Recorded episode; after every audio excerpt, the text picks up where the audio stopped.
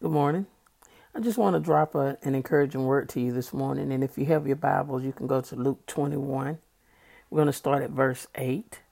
And it's, I'm reading out of the Amplified Bible, and I'm also reading out the King James. In verse 8, it says, Well, let's go to 7. It says, And they asked him, Teacher, when will this happen? And what sign will there be when this is about to occur? Here, the um, people were asking Jesus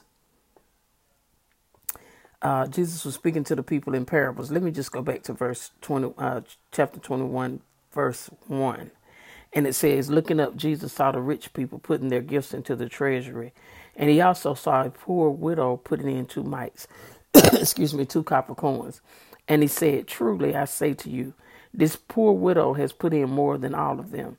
For they all gave out of their abundance, their surplus, but she has contributed out of her lack and her want, putting it putting in all that she had on which to live.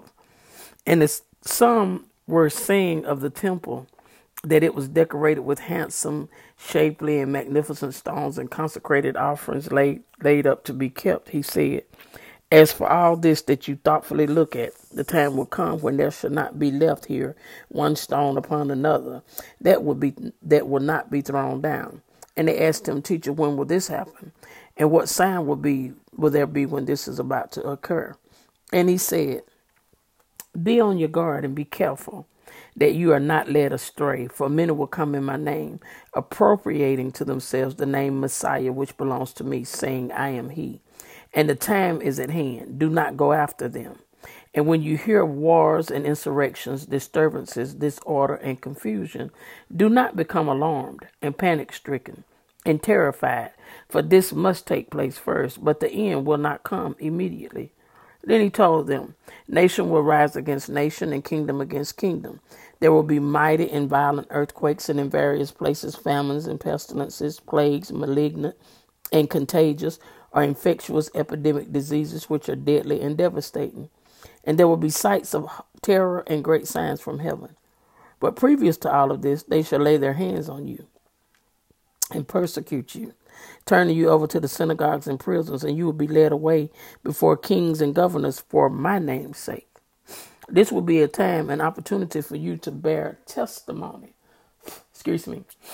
And resolve and settle it in your minds not to meditate and prepare beforehand how you are to make your defense and how you are to answer. For I myself will give you a mouth and such utterance and wisdom that all of your foes combined will be unable to stand against or refute. You know, I want to stop right here for a minute and say that in that scripture, I can uh, remember the scripture where it says that your enemies will come before you one way and flee seven. Uh, one thing I want to just con- encourage you is that no matter who comes up against you, no matter what comes against you in this time of, of uh, maybe your persecutions or whatever are coming up against you, just know that God said your enemies won't be able to stand against you nor refute you. And so when you resolve in your in, in your mind and settle in your mind that you will not meditate and prepare beforehand, that opens up the door for spontaneity, meaning that you're you're moved by the Spirit of God. That whatever God says when you're in that place and He speaks to you to open your mouth and speak it, then you speak what it is that God uh, releases unto you to speak. And so that way it's coming from him and it's him speaking through you to them and not you speaking because you've meditated or premeditated on what it is that you're going to say. You know, uh, when you talk about premeditation, if you kill someone and, and uh, you have already premeditated in your heart what you're going to say to that person.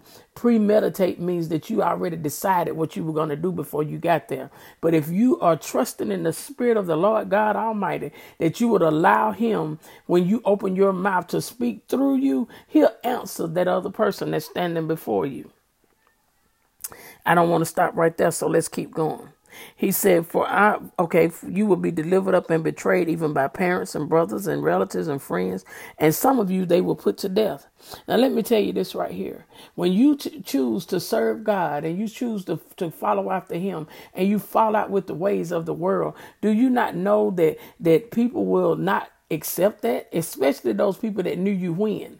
They want you to stay like you were when. But when God lays his hands upon you and he's called you and he brings you out of darkness into the marvelous light, then he causes you to shake off Shama, those grave clothes that you had on when you were walking in darkness and come over here in the light and walk in the light of who he is in you and allow his life to be glory uh, allow him to be glorified in your life when that happens everybody ain't gonna be happy. So i want you to to understand that everybody's not gonna like it. And you've got people that say oh you know everybody's gonna still love you. No they won't. Let's just get real and let's get down to the nitty gritty of it.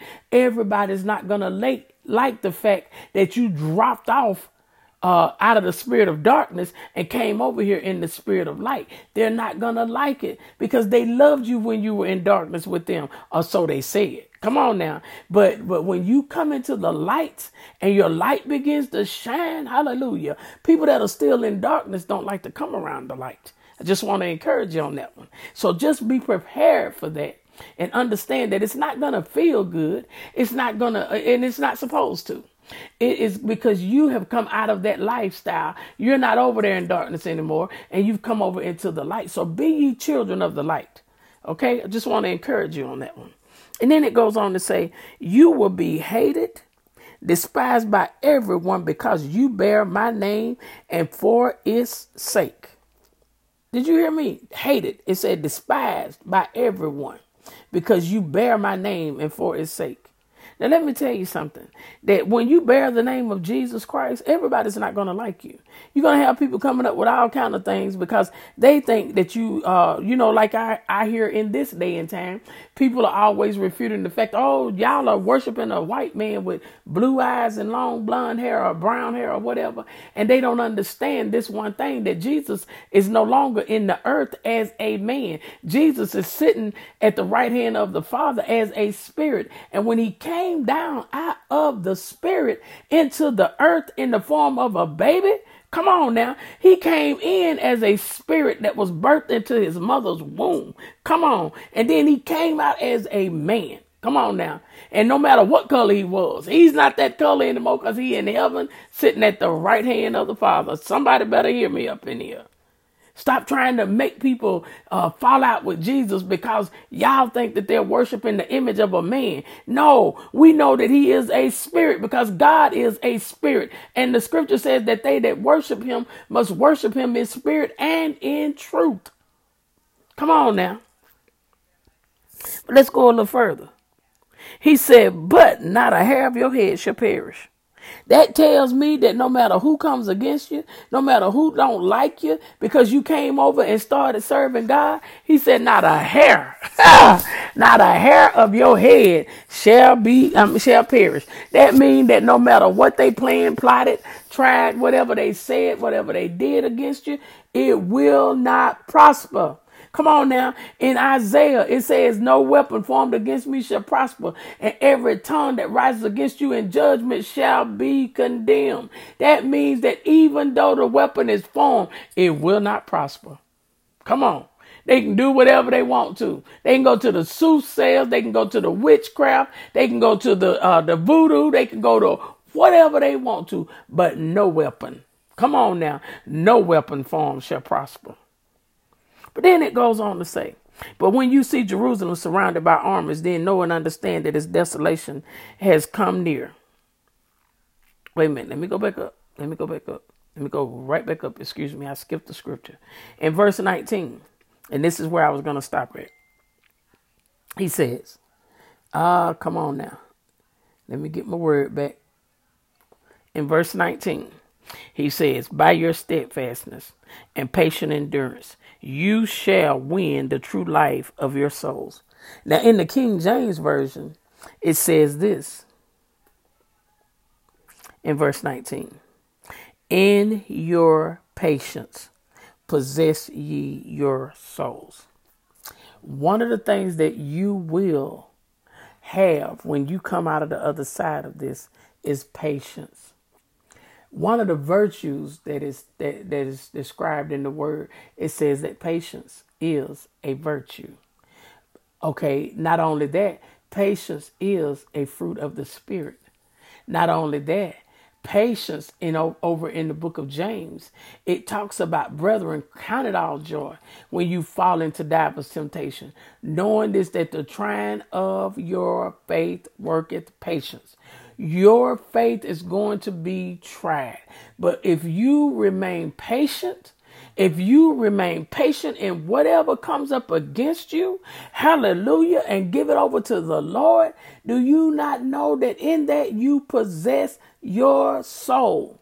You gotta stay out of the soulless realm and come up into the spirit realm. And when you walk in the spirit, you deny the lust and the desires of the flesh. And so the lust of the flesh would be to come back against people when they come against you. That I, I say that because then you're desiring to try to get even. No, give it over to the Lord. Possess ye your souls. Hold on to your patience. Walk in patience, walk in deliverance, walk in in uh in meekness, walk in temperance, walk in love, walk in faith, walk in in love and kindness, walk in every uh, fruit of the spirit. The fruit of the spirit is love, but walk in all of the attributes of the fruit of the spirit so that you can possess your soul. I want to bless you today, and I just want to tell you that no matter who and no matter what comes up against you, God loves you, and there's nothing that you and nobody else can do about it. So possess ye your soul this day. Amen.